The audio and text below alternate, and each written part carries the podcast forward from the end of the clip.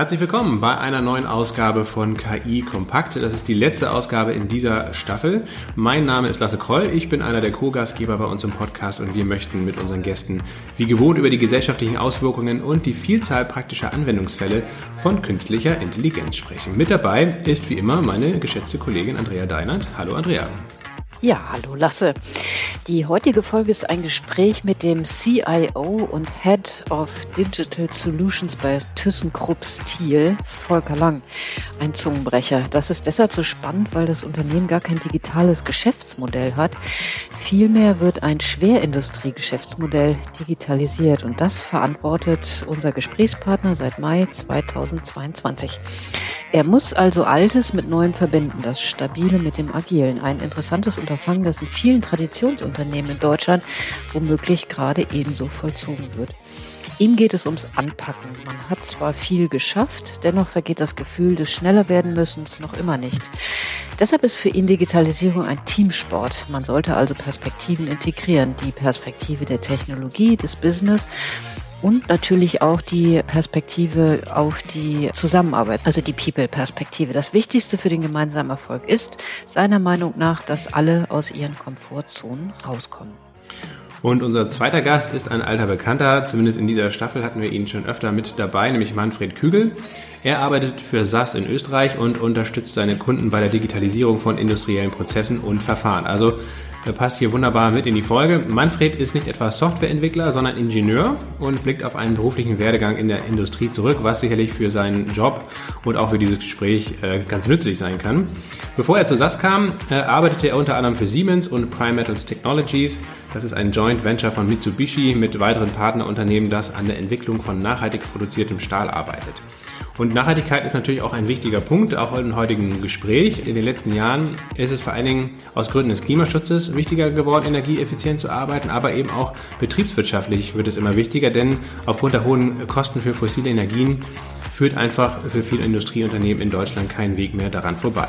Wie KI dabei helfen kann, Energie zu sparen, das werden wir in diesem Gespräch erfahren. Wir wünschen viel Spaß beim Zuhören und jetzt kann es losgehen. Volker, äh, nochmal herzlich willkommen beim äh, bei unserer Folge KI Kompakt heute. Da geht es ja um die Stahlindustrie. Ähm, damit wir alle so ein bisschen locker werden, ähm, würde uns mal interessieren, was so dein Lieblingsthema, Herzensthema in Sachen Digitalisierung bei deiner Arbeit ist. Ja, äh, erstmal schön, schön, dass ich hier sein darf. Danke für die Einladung. Das ist natürlich eine, äh, eine spannende Frage und vielleicht ist die Antwort, sagen wir mal, aus für, für einen CIO überraschend, weil es geht bei meinem Lieblingsthema nicht um Technologie, sondern es geht irgendwie eher um die Frage, ähm, wie wir das Thema Digitalisierung anpacken. Ja, ähm, ich meine, wir haben in den letzten Jahren viel geschafft und trotzdem hat man ständig das Gefühl, dass man schneller werden müsste, mutiger werden muss, offener werden muss. Und ähm, das schaffen wir am Ende des Tages halt ähm, nur gemeinsam. Ne? Das heißt, mein Lieblingsthema ist äh, in der Tat dafür zu sorgen, dass wir Digitalisierung als Teamsport verstehen und die ganz unterschiedlichen Perspektiven, die es darauf gibt. Ne? Ich kann da aus einer technologischen Perspektive drauf gucken. Also wie entwickelt sich Technologie eigentlich weiter? Was werden damit für Anwendungsfälle möglich? Ich kann da aus einer Business-Perspektive drauf gucken, was heißt das für mein Geschäftsmodell? Ich kann da auch aus einer, aus einer People- und Zusammenarbeitsperspektive drauf gucken. Ähm, also wie müssen wir eigentlich dieses Thema anpacken, um erfolgreich zu sein? Und jeder von uns hat da so seine, ich sag mal, seine, seinen persönlichen Lieblingsbereich, wo er irgendwie herkommt, ausbildungstechnisch oder wo er sich am wohlsten fühlt. Und das Wichtigste, wenn wir gemeinsam erfolgreich sein wollen, ist, dass wir alle aus diesen Komfortzonen rauskommen und das Thema gemeinsam anpacken und alle diese Perspektiven auf den gleichen Tisch legen, ähm, weil da schlicht und ergreifend sonst nichts bei rumkommt. Ne? Dann habe ich hinterher, weiß ich nicht, wenn ich es nur aus der Tech-Perspektive mache, ist klar, dann habe ich ein klasse Showcase gebaut, ähm, eine Drohne benutzt, eine Blockchain benutzt, KI benutzt, äh, nur ich habe kein Problem gelöst. Also da müssen wir sozusagen schauen, dass wir das als Mannschaftssport verstehen und da mutig und offen gemeinsam rangehen. Das wäre so mein Lieblingsthema. Ne? Da kann man sich auch eine Weile mit beschäftigen, bis es flächendeckend funktioniert. Manfred, du ähm, hast ja in deiner Arbeit ganz unterschiedliche Branchen und Unternehmen, ähm, mit denen du zusammenarbeitest. Welche Themen und Branchen interessieren dich denn aktuell am meisten? Wo passiert äh, am meisten? Ja, also äh, es, ich würde es jetzt gar nicht auf Branchen beziehen. Ja. Also für mich ist es, passiert dann viel und das knüpft jetzt an das an, was der Volker gesagt hat, wenn es halt tatsächlich Mehrwerte gibt. Ja.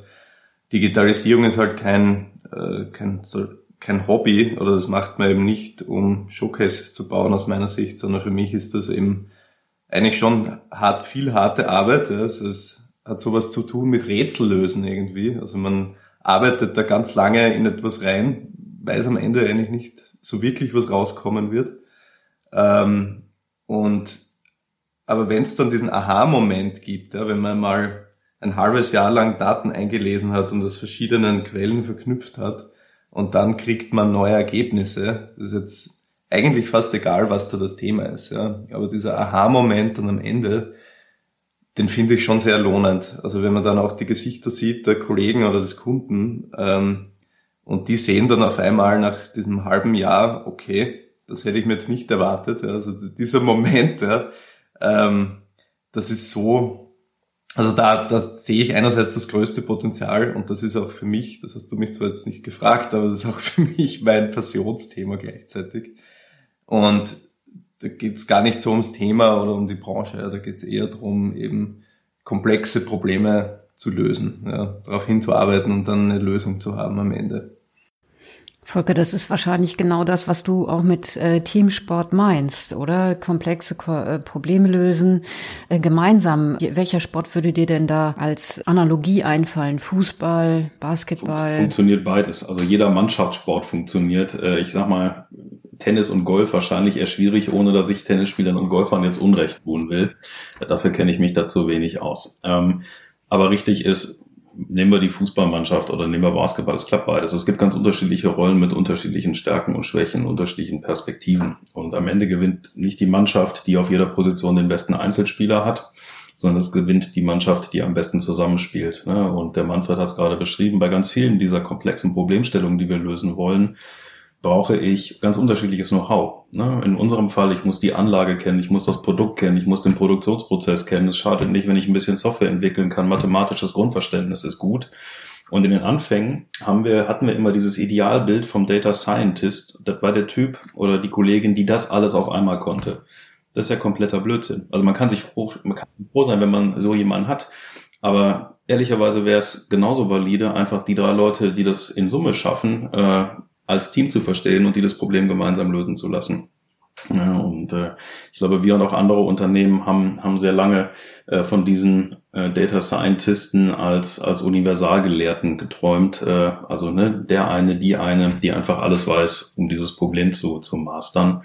Ähm, das ist nicht der Ansatz, der skaliert nicht, ne, sondern wir müssen das, was wir an Kompetenz in Summe haben, einfach äh, fokussiert auf die Lösung genau dieser Probleme ähm, lenken, um dann halt auch diese Erfolgserlebnisse zu haben, von denen Manfred sprach. Ne? Das ist halt der frustrierendste und schönste Job gleichzeitig, äh, meistens nacheinander. Ja. Aber das zeigt doch auch, dass man äh, selber auch gelernt hat. Äh, die Digitalisierung war uns ja irgendwie allen fremd. Und ähm, dann hat man sich auf den die Data Scientist konzentriert, äh, stellt man fest, das kann einer oder einige gar nicht alles alleine machen, Manfred. Wie siehst du das denn äh, aus der ähm, ja, Entwicklungssicht äh, aus von einem Softwareunternehmen heraus? Ja, also für uns, also ist jetzt schräg, das von einem Analytics-Unternehmen zu hören, aber der Algorithmus ist eigentlich gar nicht so wichtig. Also es ist eher so die Einbettung des Algorithmus in die tatsächlichen Prozesse, also jetzt nicht gar nicht in die IT-Prozesse, sondern in die ähm, Unternehmensprozesse. Ähm, also im Endeffekt klingt vielleicht jetzt ein bisschen abstrakt, im Endeffekt heißt das, dass der, der das Ergebnis kriegt, was auch immer das Ergebnis ist, ja, das kann jetzt zum Beispiel ein optimierter Schedule sein fürs Warmwalzwerk, dass der den auch wirklich verwendet. Also dass der Vertrauen hat, dass das, was er da aus dem Tool rauskriegt, besser ist als das, was er vielleicht händisch in Excel machen würde. Ähm, und das auch verwenden kann, also zeitgerecht kriegt, ähm, dass, da, dass er das jeden Tag zu der Zeit kriegt, wo er es braucht, äh, dass da keine Fehler drin sind. Also diese, diese nahtlose Einbettung ähm, in, das, in das tägliche Arbeiten, ohne Widerstände und ohne, dass man die Leute zwingen muss oder denen irgendwie sagen muss, ja, wir kommen jetzt mit Digitalisierung, das sollte ganz natürlich ein Problem lösen. Und da ist halt ganz wenig Algorithmus und ganz viel Verständnis, wie schaut denn der Arbeitsalltag aus von demjenigen, für den ich das baue, was hat der für Probleme und wie löse ich diese Probleme wirklich. Und der Algorithmus ist vielleicht fünf Prozent, der Rest ist Einbettung in, in Tools, Verstehen der User Story und Bereitstellung der Ergebnisse. Volker, du blickst ja schon auf knapp 18 Jahre bei ThyssenKrupp äh, zurück und in der Zeit hast du ganz unterschiedliche Funktionen und Aufgaben im Unternehmen ähm, übernommen und verantwortet. Ähm, wie ist so dein, dein Rückblick? Was ähm, gab es irgendwelche Meilensteine oder beziehungsweise ab wann hat Digitalisierung auch wirklich für, für die Mehrheit der Mitarbeitenden eine große Rolle gespielt? Das war wahrscheinlich zu Beginn deiner Karriere dort ähm, noch nicht der Fall, aber wann kam der Punkt, ähm, dass das einfach wirklich ähm, ein ganz, ganz wichtiges Thema geworden ist und was waren vielleicht auch die Erfolge auf der einen Seite, aber auch die Widerstände und Herausforderungen auf der anderen Seite, die eben auch zu Rückschlägen geführt haben? Das ist gar nicht so einfach zu beantworten, weil das jetzt davon abhängt, ich sag mal, in welcher Peer Group man unterwegs ist und diese Frage diskutiert. Ne, wenn ich in die Produktion gehe und ich rede mit den Leuten, äh, die da Automation machen, dann würden die sagen, haben wir schon immer so gemacht. Ne? Digitalisierung ist in der Stahlindustrie eigentlich normal aus, aus deren Perspektive. Was waren die damit? Ich meine, klar, Stahl für sich ein, ein sehr physisches, völlig undigitales Produkt. Ne? Und äh, man kann da auch nicht mal eben wie bei einem Auto oder einer Waschmaschine was Digitales dran bauen und dann ist es sozusagen hip, sondern es bleibt immer ein Werkstoff. Aber es ist halt ein Hightech-Werkstoff ähm, und ein Hightech-Produktionsprozess. Ja? Und äh, dieser Hightech-Produktionsprozess ähm, ist schon immer sehr, sehr eng äh, geführt und automatisiert. Ne? Man muss sich im Klaren darüber sein, wenn ich weiß ich nicht, mir ein Warmbandwerk angucke, 600 Meter lang, ähm, da arbeiten nur ein Drittel der, der 500 Leute, die ich brauche, arbeiten überhaupt nur in der Produktion. Das heißt, ähm, das Ding ist komplett durchautomatisiert. Ne? Da sind Zehntausende von Sensoren und Aktoren verbaut, alles bewegt sich eigentlich automatisch und das Personal brauche ich eher für die Unterstützungsprozesse oder für eine Instandhaltung. Ähm, wenn ich da hingehe und, und, sage, wann habt ihr angefangen zu digitalisieren, dann kriege ich irgendwie eine Antwort, äh, weiß ich nicht, ne, da war ich im Zweifel noch nicht geboren, also 80er Jahre oder sowas. Und das ist, das ist nicht übertrieben. Also wenn man auf, auf diesen ganz klassischen Digitalbegriff im Sinne von weg von Analog- und Handarbeit hin zur Automatisierung Industrie 3.0 guckt, kann man durchaus sagen, haben wir schon immer so gemacht. Jetzt verstehen wir aber natürlich heute im Kontext Industrie 4.0 durchaus etwas mehr darunter, nämlich sagen wir mal nicht das das ja zellenartige, einzelanlagenartige Automatisieren, sondern eigentlich das Nutzen dieses Potenzials der Daten eben auch für eine fertigungsstufenübergreifende Optimierung auf der einen Seite. Ähm, dann haben wir ganz viel Kultur auch beim Thema Digitalisierung mit drin. Da sind wir eben mit eingestiegen. Wie packen wir das Ganze eigentlich an? Wie gehen wir mit der Dynamik um, ähm, die, die, sagen wir mal, die, ähm, die Entwicklungszyklen äh, der, der Digitaltechnologie so mit sich bringt, weil das passt ja mal nicht, sagen wir mal, zu einem Entwicklungszyklus von einem Anlagenbau. Also wie kriegen wir das eigentlich hin, sozusagen neue Digitaltechnologie in, weiß ich nicht, 20 Jahre alte Anlage einzubauen? Ne, das sind sicher, sicherlich Dinge, die uns dann ähm, erst seit kurzem beschäftigen. Ne? Und dann habe ich jetzt natürlich ganz aktuelle Trends getrieben durch die, ähm, oft auch durch die, durch die Endverbraucher, ähm, was bedeutet Digitalisierung am, im, im, Beispiel im Kontext einer grünen Transformation? Wie stelle ich das eigentlich sicher, dass ich in der Lage bin, im Endverbraucher einen vernünftigen CO2-Information für seine Waschmaschine, für sein Auto oder für sonst was zu geben? Das geht ja auch nur, wenn ich quasi eine lückenlose Transparenz entlang der kompletten äh, Wertschöpfungskette herstellen kann. Das heißt, dieses Thema Digitalisierung, was macht man damit und was verstehen wir darunter, erfindet sich ständig neu. Ähm, wir haben aber zumindestens, sagen wir mal, so das, was man heute darunter verstehen würde, seit, seit mindestens aus einer IT-Perspektive, seit mindestens zehn Jahren ähm, im Blick und äh, investieren auch seitdem eigentlich sehr konsequent in, in Technologien, die uns zum Beispiel helfen, all die Daten, die schon da sind, nicht nur, ich sag mal, lokal auf dem File-Share zu haben, sondern in einer Technologie wie einem Data Lake. Ne? Heißt, alle Daten nehmen, erstmal aus der Produktion raus und irgendwo ablegen, wo ich vernünftig damit arbeiten kann. Oder äh, weg von 20 SAP-Systemen hin zu einem, also diese, diese wirklich diese Klassiker, ne? diese IT-Grundlagenarbeit, Prozesse digitalisieren, standardisieren, harmonisieren, moderne, sichere, skalierbare IT-Plattformen hinstellen und das in allen Lebenslagen. Das ist ja so das Brot- und Buttergeschäft. Das wie gesagt, ne, gute Nachricht ist, wir haben vor zehn Jahren angefangen. Schlechte Nachricht ist, ähm, da kommt das Erfolgserlebnis jetzt auch nicht im halben, halben Jahrentakt, weil das sind schon die, das sind schon die großen Themen, die man so auf dem Tisch hat. Auf mich wirkt es so, äh, dass es eigentlich ein Unterfangen ist, was gar nicht funktionieren kann. Wenn ich mir jetzt euer Unternehmen angucke, da sind ja, da sind ja Massen an äh, Menschen beteiligt. Ähm, ist, konzentrieren wir uns mal auf diese ganze CO2-Geschichte, die CO2-Diskussion. Ähm, äh, ist das, ist das ein frommer Wunsch, dass man das letztendlich dann auch mit äh, Digitalisierung hinbekommen kann? Oder sind das alles äh, einzelne Versuche, dass man immer besser wird? Wird, äh, dass man dann in fünf, sechs Jahren irgendwie sagen kann, okay, wir sind jetzt bei, sagen wir mal, 70 Prozent, vorher waren wir nur bei 30 Prozent. Wie ist das so einzuschätzen? Ich kann mir das als äh, Laie gar nicht vorstellen. Ja, ich versuche das einzuordnen. Also ich kann durch Digitalisierung Produktion optimieren. Und Produktion zu optimieren heißt, ein besseres Verhältnis von, ich sag mal, Einsatzstoffen und Aus, äh, Ausbringen zu erzielen. Auf die Art und Weise werde ich hier mal ein Prozent besser und da mal ein Prozent besser wenn ich 20 Millionen Tonnen CO2 ähm, emittiere, dann geht es ja nicht darum, aus 20 Millionen Tonnen 19,5 zu machen. Ja, das nicht, sondern die Dekarbonisierung äh, erfordert relativ schlicht äh, massive Investitionen in unseren Anlagenpark ähm, in, äh, in Duisburg. Ähm, um nicht zu sagen, durch die vollständige Digitalisierung eines Hochofens ist das immer noch ein Hochofen und ein Hochofen ist halt ein, ein Gegenstromreaktor, wo ich oben zwei Sachen reinschmeiße, stark vereinfacht, Eisenerz und Kokskohle. Ne? Und solange ich äh, Kokskohle da reinschmeiße, kommt CO2 da raus. Also muss ich einen Hochofen ersetzen durch eine Anlage, wo ich Eisenerz und am besten grünen Wasserstoff reintue. Ne? Stark vereinfacht. Ne? Also die Ingenieure würden sich wahrscheinlich jetzt die Haare raufen, aber im Prinzip kann man sich das so vorstellen. Das heißt, wenn wir sagen, eine digitale Transformation unterstützt die grüne Transformation dann nicht, weil wir durch Digitalisierung unmittelbar CO2 sparen, sondern weil die grüne Transformation zwar auch und zuerst ein Anlagenbauprojekt ist, aber eben nicht nur ein Anlagenbauprojekt, sondern eigentlich eine Transformation hin zu einem grünen Geschäftsmodell. Ich muss am Ende des Tages, grüner Stahl unterscheidet sich ja, ich sag mal, im Endprodukt beim Endverbraucher nicht von grauem Stahl. Ne? Also riecht nicht anders, schmeckt nicht anders, äh, sieht nicht anders aus. Ähm, also muss ich sehr lückenlos und sehr transparent über alle Fertigungsstufen, und das sind ein paar, nachweisen, dass dieser Stahl grün ist und muss sicherstellen, dass es auch wirklich ist. Das wird nicht mit Excel funktionieren und mit dem Klemmbrett erst recht nicht, sondern das geht bei den 11 Millionen Tonnen, die wir da durchschieben, schlicht und ergreifend nur, wenn ich eine lückenlose Nachverfolgbarkeit von allen Produkten und Einsatzstoffen habe.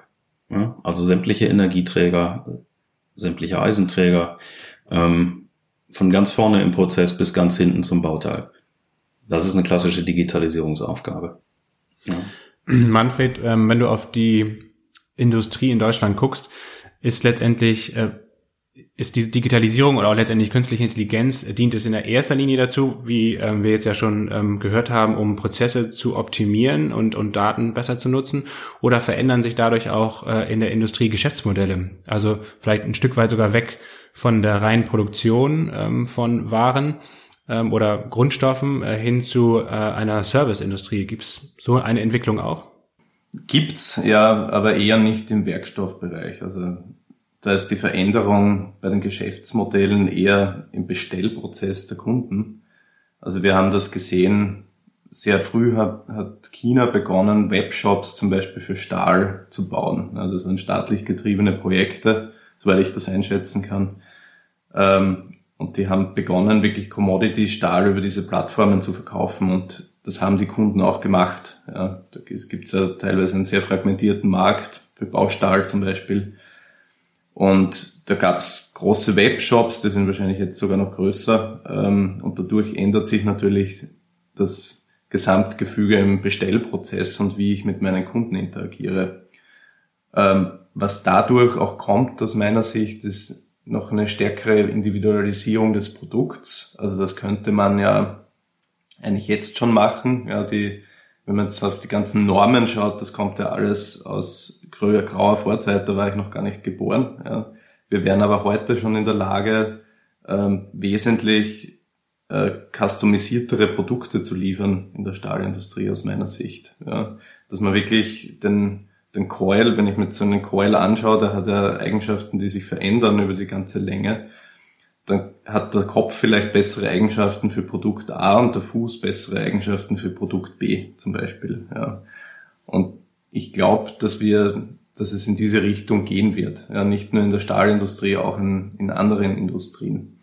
Und speziell in diesen Schnittstellen, also Digitalisierung ist eine Arbeit in den Schnittstellen eigentlich, das haben wir jetzt ja schon ein paar Mal angesprochen, dass die Inseln ja für sich schon sehr gut optimiert sind und dass aber an den Schnittstellen durchaus Bedarf gibt. Ähm, und das können jetzt Schnittstellen zwischen Unternehmen sein, das können Schnittstellen zwischen Systemen sein. Und die Schnittstelle zwischen zwei Unternehmen, also die Beziehung Lieferant-Kunde, äh, das ist eine Schnittstelle, wo es, glaube ich, sehr viel Bedarf gibt. Ja, da hatten wir auch, gab es auch in der Vergangenheit viele Diskussionen. Also da ging es zum Beispiel darum, wenn ich jetzt ein Stahlband liefere, wo, wo ich vielleicht weiß als Lieferant, da sind Defekte drauf, das hat zwei Defekte, dann könnte ich diese Informationen an meine Kunden weitergeben und sagen, plan deinen, mach deinen Schnittplan so, dass du deine Autotüren nicht genau auf diesen Defekt, aus diesem Defekt rausschneidest, sondern dass du eben eine Tür davor rausstandst und eine Tür danach. Ja. Also das ist so ein, so ein klassisches Thema, das zurzeit meines Wissens nach ungelöst ist. Ja, da schauen sich die die Anwälte in die Augen, dass man aber mit Digitalisierung lösen könnte. Ja, und ist wahrscheinlich auch rechtlich lösbar und das gesamtwirtschaftlich einen riesen Benefit hätte und wahrscheinlich auch, also sich natürlich auch auf die CO2-Bilanz durchschlägt. Ja, wenn ich dann diesen Coil nicht neu produzieren muss und diesen Coil nehme und eben rein durch die Änderung meines Schnittplans äh, ein, äh, ein fehlerfreies Produkt dann trotzdem daraus produzieren kann, ja, anstatt das Ding zu nehmen und abzuwerten. Also ein bisschen lange, lange und nerdige Antwort, aber ja, also da gibt's äh, äh, gibt's aus meiner Sicht Potenziale ja, und äh, ist, ist, die gibt's auch in anderen Industrien. Ja. Aber es gibt natürlich auch viele Herausforderungen. Nicht alles kann man mit Digitalisierung lösen, aber es ist zumindest die, der Enabler dafür, glaube ich, um, um über sowas überhaupt nachzudenken. Ja, würde ich, würde ich bestätigen. Die Voraussetzung, also zum einen ähm, ganz so gleichförmig ist das, was wir heute produzieren. Nicht? Wir haben weit mehr als äh, 1000 unterschiedliche Stahlmarken in diversen Abmessungen, in, mit, mit diversen Oberflächenveredelungs- und Verpackungsverfahren. Das heißt im Prinzip ja, es gibt diese äh, Marktplätze für Commodity-Produkte, das ist aber im Prinzip, sagen wir mal, eher ein Rand unseres, unseres Geschäftsmodells. Ne? Wir sind dann doch eher in relativ engen Kundenbeziehungen und gemeinsamen Engineering-Prozesse für die Anwendung sozusagen von übermorgen unterwegs. Ähm, und an der Stelle halt auch durch den Marktplatz nicht, nicht ganz so leicht substituierbar. Das wäre zumindest unsere Einschätzung. Gleichzeitig kann man diese Dinge natürlich nutzen, auch, auch als Beispiel fürs 2A-Geschäft. Ne? Ähm, Voraussetzung ist aber trotzdem richtig. Es ist, äh, wenn ich Potenzial über die Wertschöpfungs, äh, über die Unternehmensgrenze heben will, dann kann ich das daraus tun, dass ich sehr viel genauer meine Produkte heute kenne, als das noch vor zehn Jahren der Fall war. Ne? Da haben wir alle noch mit Mittelwerten ähm, operiert als Beispiel. Ne? Also habe ich mehrere Kilometer Bandlänge und ich habe einen Wert zum Beispiel, wie dick ist das? Dann habe ich vielleicht neun Werte. Ne? Also vorne, Mitte, hinten und dann rechts, Mitte, links wir haben natürlich ein sehr genaues Raster. Also wir haben ein, ein ungefähr 20 Zentimeter genaues Raster über diese komplette Bandlänge und damit kann ich natürlich viel genauer steuern. Ne, und der Anwendungsfall ähm, sozusagen die Frage, wie gehe ich mit, mit Stellen um, die nicht perfekt sind, das ist einer, der, der ist auch, der ist an vielen Stellen umgesetzt. Jetzt ist die gute Nachricht, dass auch wir äh, das Zeug sonst nicht einfach wegschmeißen, äh, sondern äh, das kann man einfach einmal ich sag mal, rausoperieren. Ne? Die Frage ist sozusagen nur, wer macht den Schnitt? Also Schneiden und Schweißen, machen wir das oder macht es der Kunde und wie, äh, wie, wie regelt man das kommerziell in der Tat? Aber das ist, äh, das Beispiel ist, glaube ich, ein gutes und auch stellvertretend für viele andere Ideen, ähm, wo man sich ja vorstellen kann, dass ich beim Weiterverarbeiten unserer Produkte Vorteile habe, wenn ich sozusagen an jeder Bandposition sehr genau die äh, mechanischen Eigenschaften kenne. Also wie fest, wie dick, wie rau, wie ist die Ölauflage etc. pp. Dann können halt unsere Kunden ihre Anlagen gezielter fahren und daraus ergibt sich ein Potenzial. Und das ist ein sehr schönes Beispiel für, ich sag mal, dieses Spielfeld von Digitalisierung, nämlich Vernetzung entlang der Wertschöpfungskette. Es gibt natürlich noch die ganzen Dinge, die wir sozusagen in unserem Inneren tun, um einfach ähm, besser zu werden. Ja. Und ähm, wir reden die ganze Zeit über Digitalisierung. Ähm, ist da die künstliche Intelligenz inkludiert oder denkt ihr noch gar nicht so weit? Doch, doch. Wir denken auch, äh, wir denken auch künstlich intelligent, wir denken auch natürlich intelligent, wir denken nur vor allem immer von der Herausforderung her äh, kommend. Das heißt, für uns steht KI als Technologie gar nicht so sehr im Mittelpunkt, sondern es steht immer die Problemstellung im Mittelpunkt. Und ob ich jetzt KI nutze, um das Thema zu lösen, oder einfache Mathematik, irgendeinen anderen Algorithmus, das wäre mir jetzt erstmal egal. Ne?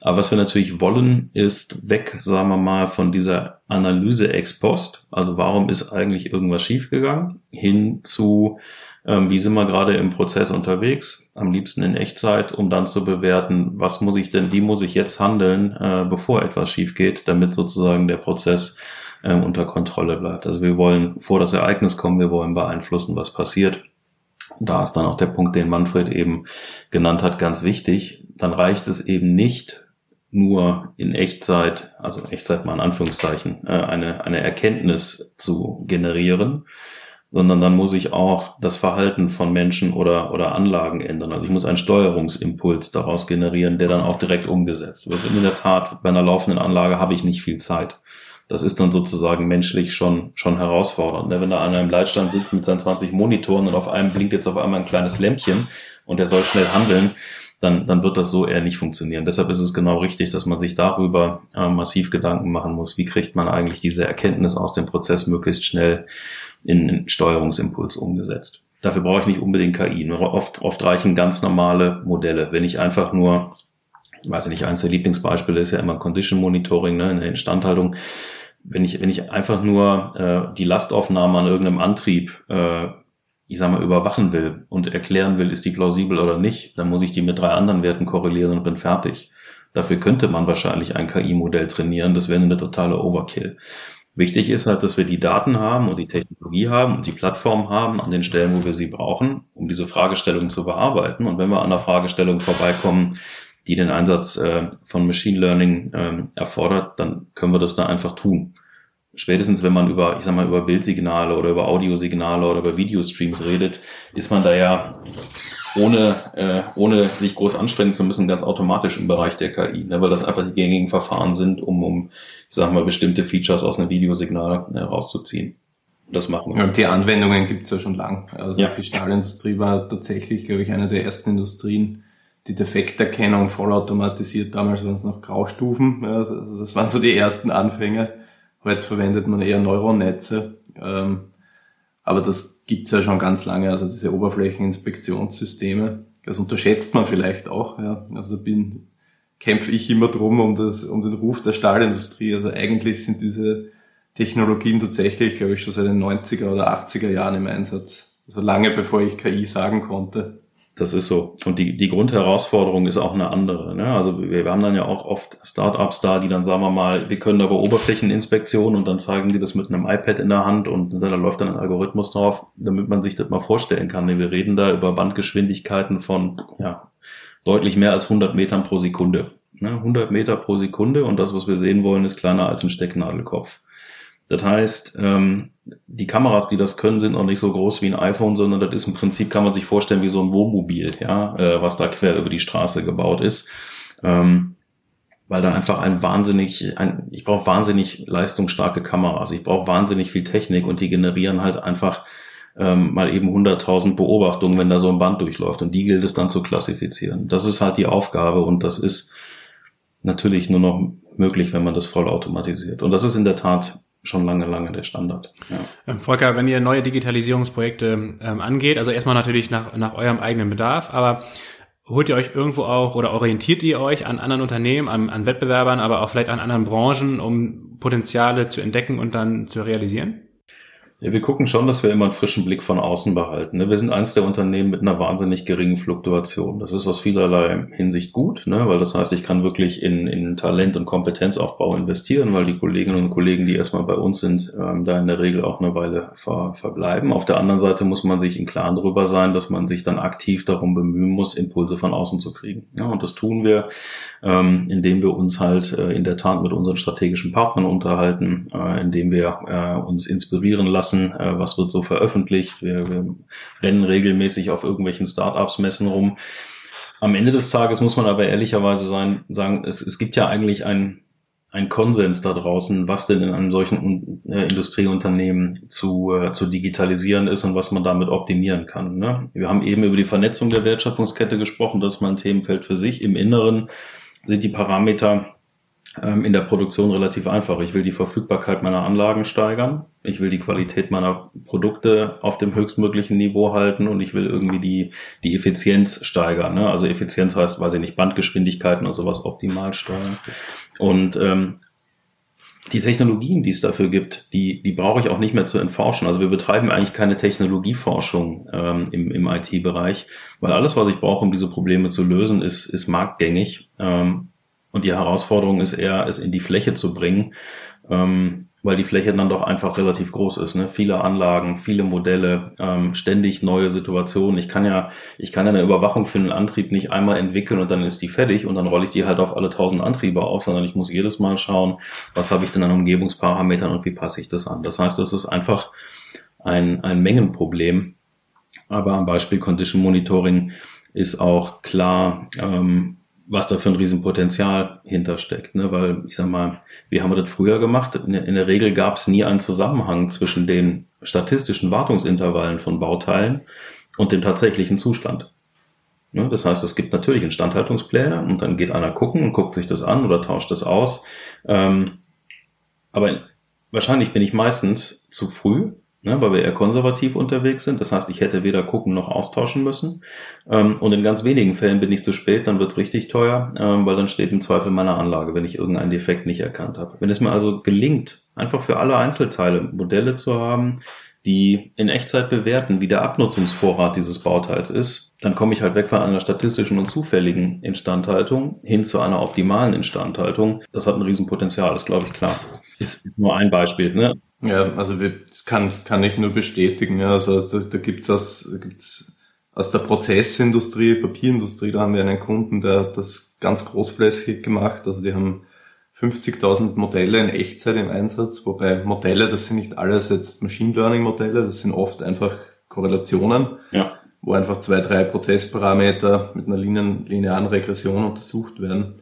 Und die überwachen dadurch alle kritischen Equipments. Ähm, das wären jetzt immer mehr. Ja, die haben am Anfang halt mal eine Liste definiert an, an 50.000 äh, kritischen Equipments. Natürlich werden das jetzt immer mehr. Der Überwachungsgrad wird immer höher. Und die haben es dadurch echt geschafft, den, den OI um zweistelligen Prozentsatz zu erhöhen, was eigentlich keiner für möglich gehalten hat. Also diese großflächige Überwachung, da ist ein irres Potenzial drinnen. Ich glaube, da kratzen ganz viele Unternehmen noch an der Oberfläche oder können sich das gar nicht vorstellen, was das eigentlich wirklich heißt alle kritischen Equipment-Teile zu überwachen und, und prädiktiv oder preskriptiv vorzugehen und nicht nur auf, auf äh, Wartungsintervalle beschränkt. Ja. Mich würde zum Schluss ähm, nochmal dieses Thema Kulturwandel und langjährige Mitarbeiter äh, interessieren. Wie nimmt man die denn mit, Volker?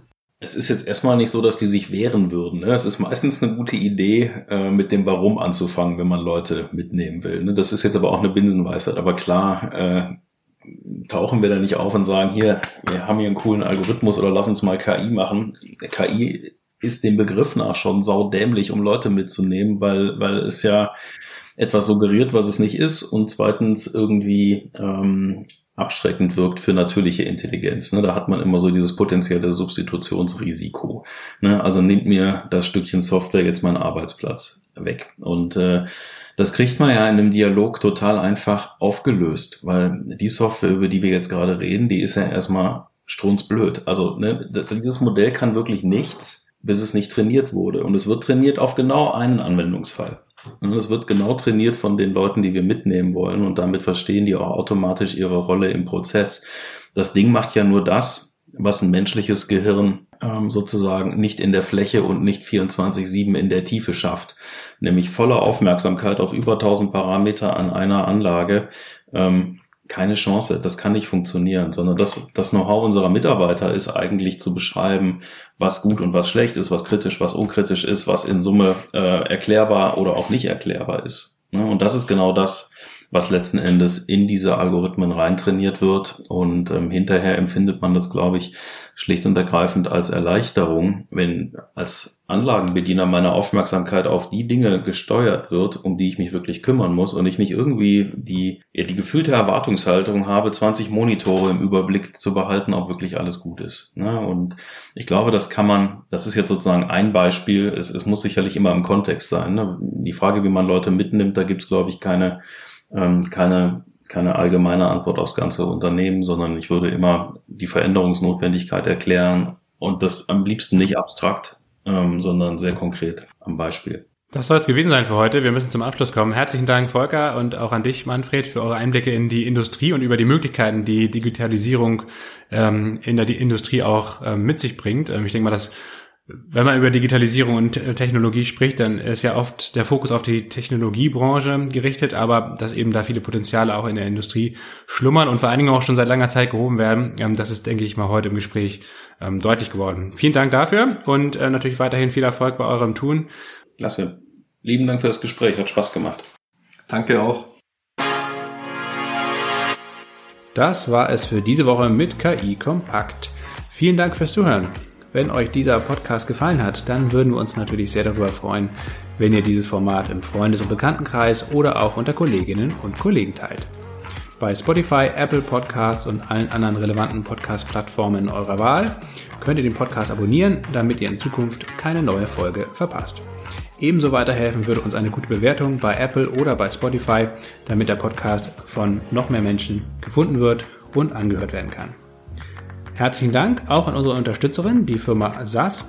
SAS entwickelt KI-Anwendungen für unterschiedliche Branchen und Anwendungsgebiete, wie sie hier in dem Gespräch mit unseren Gästen auch immer wieder diskutiert und erläutert werden. Und alle weiteren Informationen zum Podcast und natürlich auch zu den Produkten und Services von SAS findet ihr auf sas.de slash ki-kompakt-podcast.